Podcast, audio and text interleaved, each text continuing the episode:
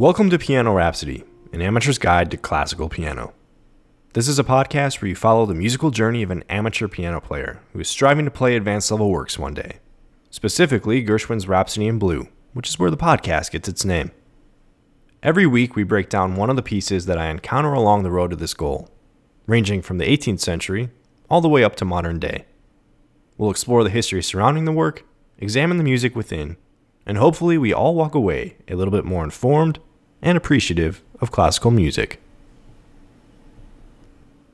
This is episode 21.1, the first episode of the 21st series of the podcast. We did it. We're of legal drinking age now. And what better way to celebrate our 21st than to go clubbing in Eastern Europe? That's right, in this series, we're going to be exploring a collection of dance music by a composer who is new to the podcast, Mr. Bela Bartok and his suite of Romanian folk dances.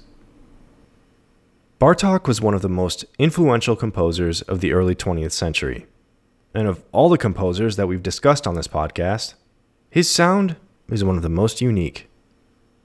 He grew up in Hungary and studied piano at the Conservatory in Budapest under a former student of another superstar Hungarian composer, Franz Liszt. So once he established an admirable musical pedigree, all he needed now was to find his niche. Bartok's style is an amalgamation of the past, wrapped up in shiny, colorful packaging. It's the greatest vintage gift you never knew you needed. He transformed raw, gritty folk music from Central and Eastern Europe into elegant, sophisticated music for art houses.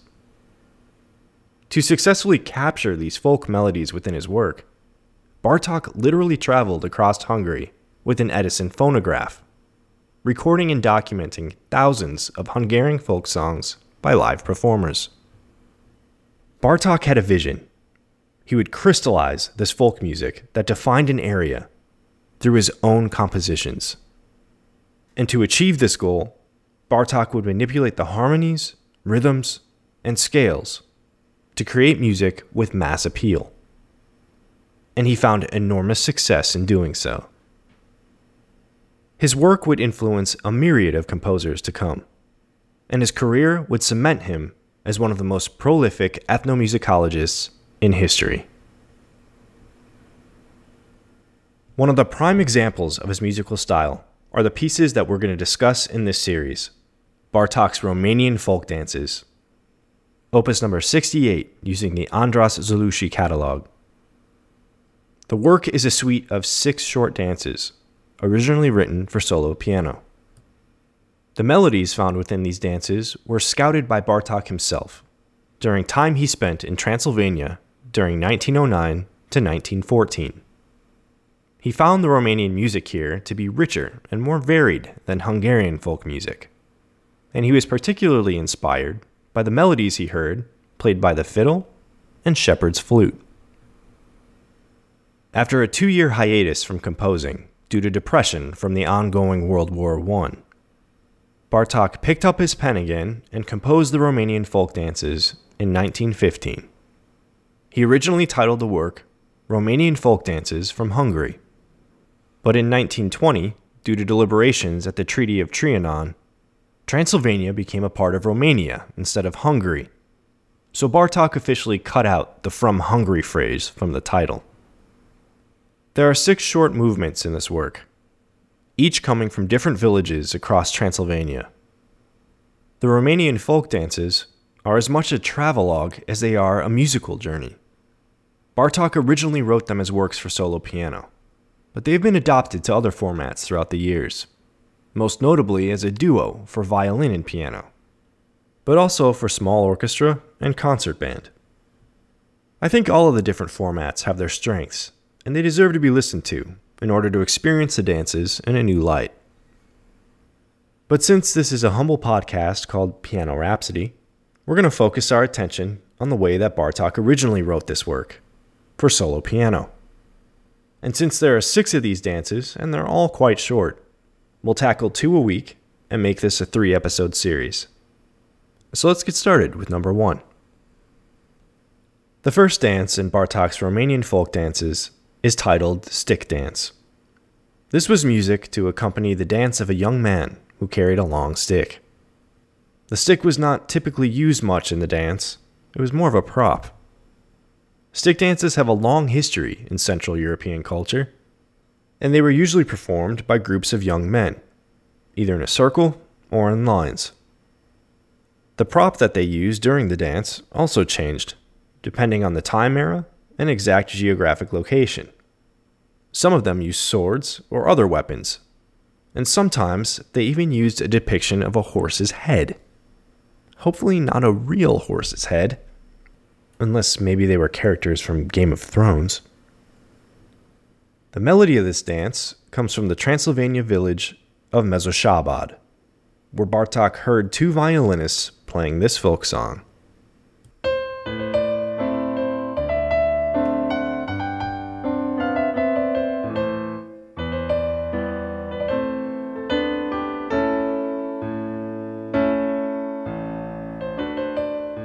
Now, even from that small sample, you could probably already tell that Bartok's music has a different flavor than just about everything else we've heard on this podcast. And that's because Bartok played around with musical modes. There are seven modes in music, and they are related to the 12 major scales. And I'm going to do my best not to drown you in a pool of musical theory, but instead boil this pool down to the very basics. Let's take our C major scale. We're going C to C, utilizing all of the white keys in between.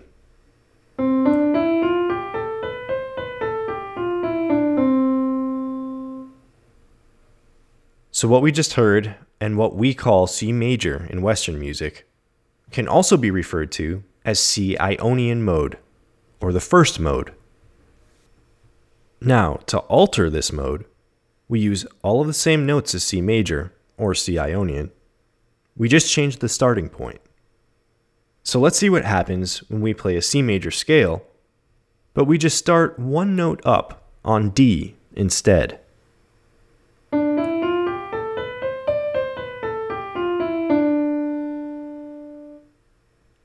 And this is called D Dorian because it begins on the second note of the major scale. And just by adjusting that home focal point, it opens up an entirely new sound. In typical Western music, starting with Bach all the way up to today, we generally only utilize two of the musical modes, which we've relabeled major and minor. These modes correspond with Ionian for major and Aeolian for minor but we also typically make a small adjustment to the Aeolian mode for our minor keys, but that's getting into the weeds a bit. What makes Bartok's music unique and recognizable is that he ignores these limitations of only two modes and utilizes all seven in his compositional palette. It's kind of like the audio equivalent of painting with the entire spectrum of color, as opposed to just black and white. The specific color Bartok uses to begin the stick dance is A Dorian. We learned a little bit ago that the Dorian mode refers to starting on the second note in a scale. So A Dorian uses all of the notes in the G major scale, but it starts on A instead of G.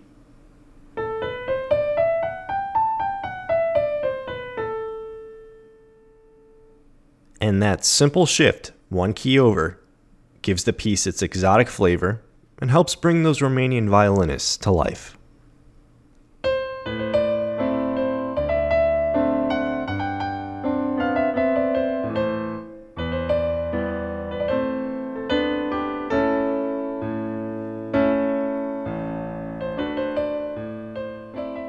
Bartok makes a slight shift to a different mode in the middle of the piece.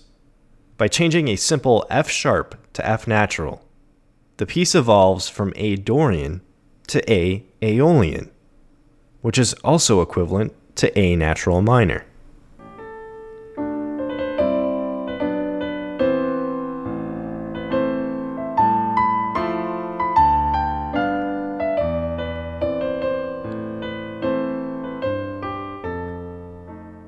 The piece makes one more interesting harmonic shift, and it's at the very last chord.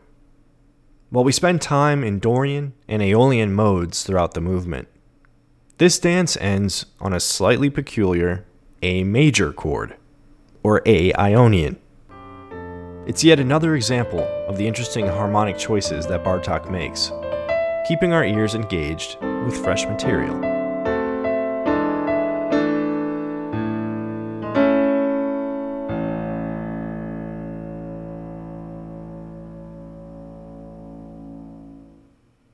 So grab your horse's head and get ready to move.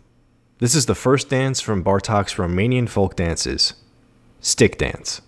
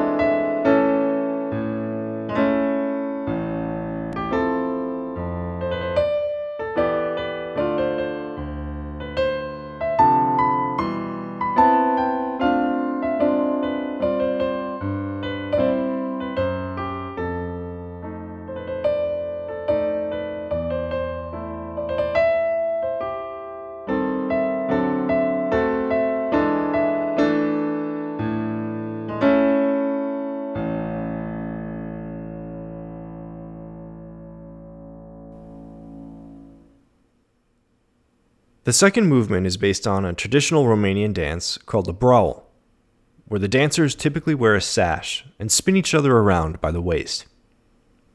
Bartok originally heard this melody in Egres, played by a musician on the shepherd's flute. It's the shortest of all the six dances, but in order to lengthen it a bit, it's repeated and played through twice. This dance is also written in the Dorian mode but instead of A Dorian that we saw in the first dance, we're in D Dorian here. So we're using the notes within C major. And since this is such a short piece without much to discuss, I thought I could use it as an example for how different Dorian mode sounds versus a major key, or Ionian mode.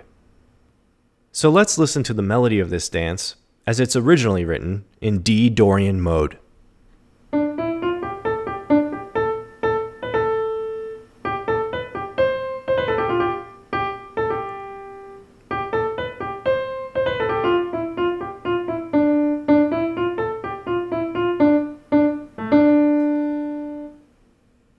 Now let's hear it if we shift that same exact melody to C Ionian or C major.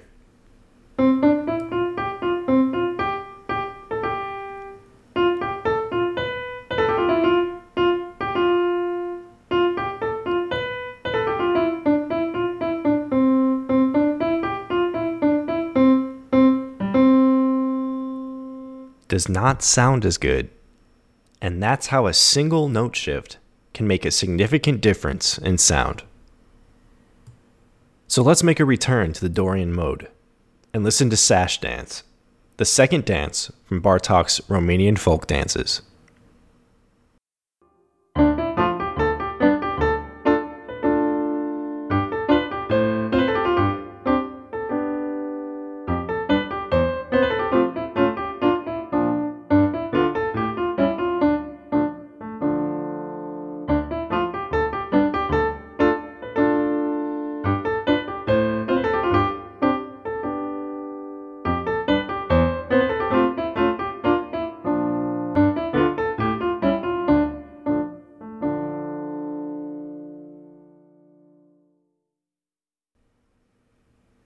These dances really make it feel like we're traveling in a whole new soundscape.